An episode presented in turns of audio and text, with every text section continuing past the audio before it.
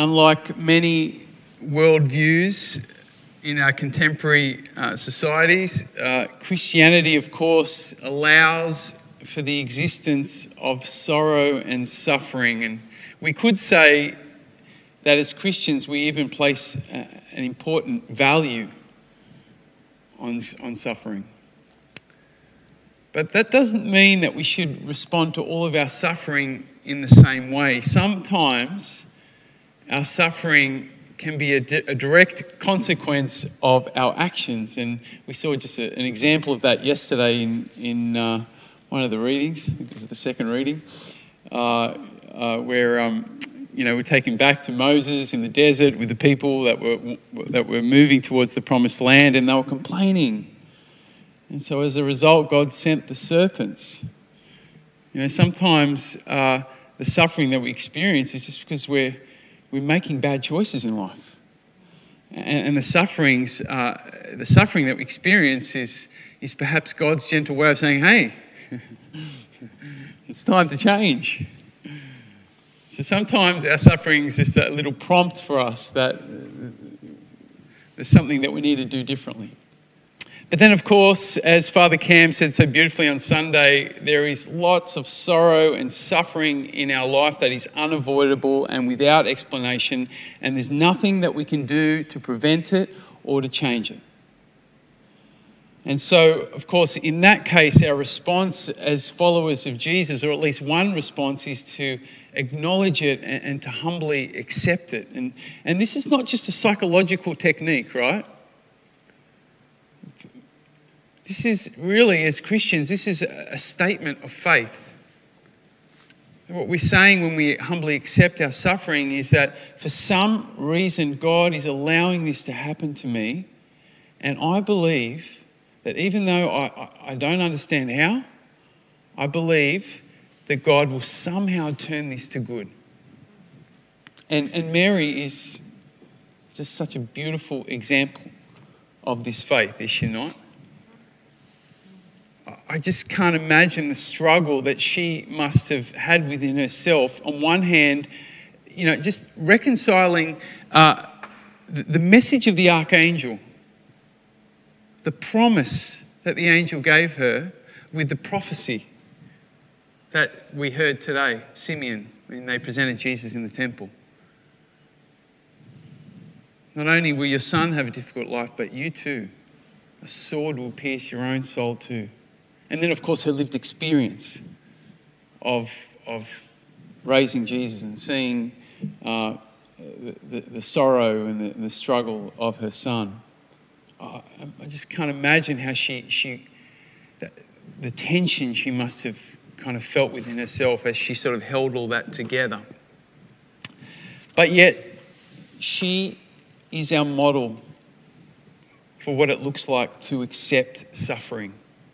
You see, uh, on one hand, uh, when we accept suffering, you know, we, we acknowledge and, and we perhaps even grieve that, that particular sorrow or that suffering um, but yet, on the other hand, what we see in Mary is she not only would have acknowledged it and, and, and perhaps grieved it, but she also continued to live fully. She continued to, to live out her potential in life. And, and that's, I think, the delicate tension that we also need to learn. We might willingly pick up our cross we might accept our sorrow and our suffering in faith. We might, we might offer it up to God, as we like to say. But sometimes uh, we can also allow that suffering that we accept and we offer up to God, we can allow that to, to cause us to settle for less in our lives.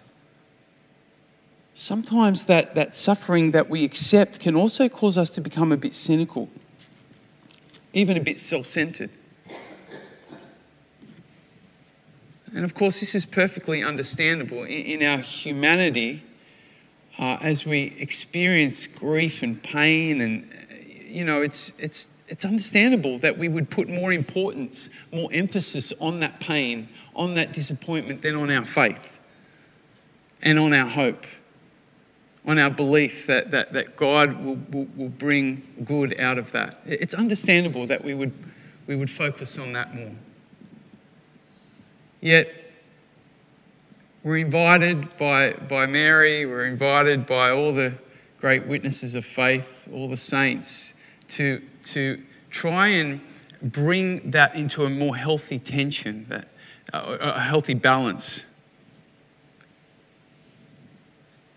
Mary accepted her suffering in faith, but she also kept fully living. She received this prophecy that we heard today that a soul would pierce, a sword would pierce her soul, but she kept faithfully raising her son. She allowed Jesus to put the Father's will first in his life. She, she sat under the, the cross as her son was being executed, but then she continued living and praying with the disciples.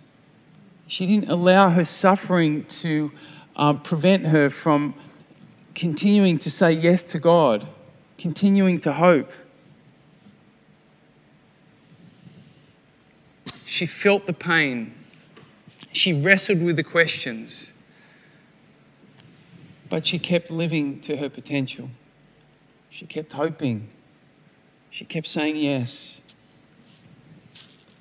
Jesus, of course, is the ultimate example of someone who holds this, this balance well, this tension well. We heard it today in the first reading, huh? Christ offered up prayer and entreaty aloud and his silent tears to the one who had the power to save him out of death.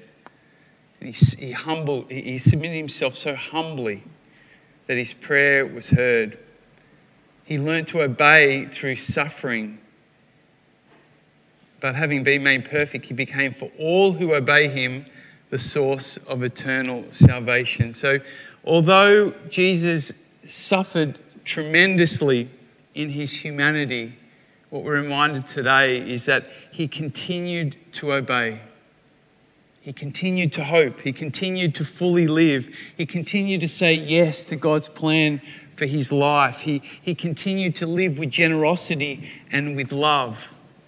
And, and the writer of the Hebrews says it was because of his obedience through his suffering.